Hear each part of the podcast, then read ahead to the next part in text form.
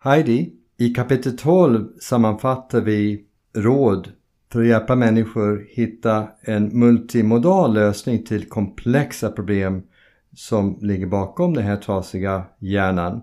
Hittar läsarna här bra vägledning och hur?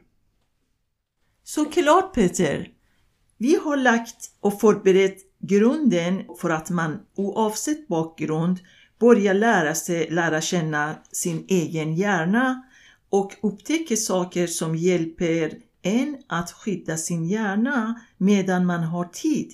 Att man kan optimera sin livsstil samtidigt till exempel genom att sanera och förbättra miljöer runt omkring sig och inte bara omgivningen, även sin egen inre miljö för att förbättra sin inneboende mikrobiom och tarmfloran för att vad vi sätter i oss eller på oss kommer att påverka våra hjärnor.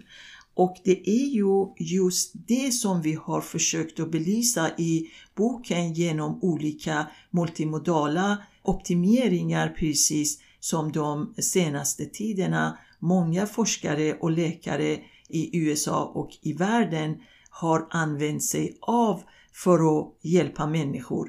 Det senaste var ett par år sedan när professor Mia Kivilpelto i Karolinska sjukhuset började använda sig av en multimodal lösning för att hjälpa patienterna med demens.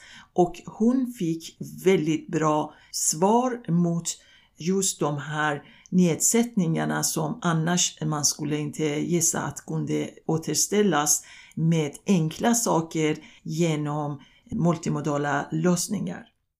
Jag skulle vilja gärna be dig Peter att kan man få mycket nytta av alla våra tips i kapitel 12?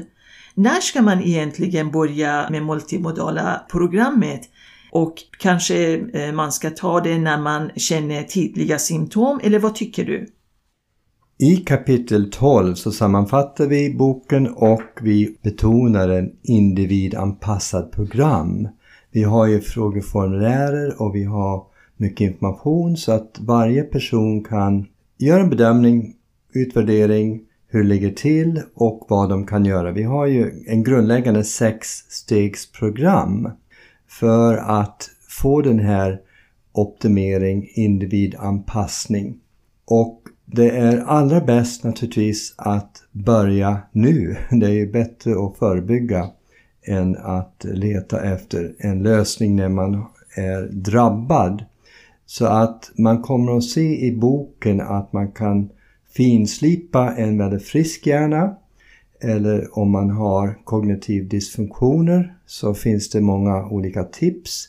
Men även om man har svårare tillstånd så kan man då tillämpa många av de här metoderna. Och det har jag i min praktik sett att eh, förbättringar även hos de som har svårare dysfunktioner när man hittar rätt kombination av de här åtgärderna för varje individ.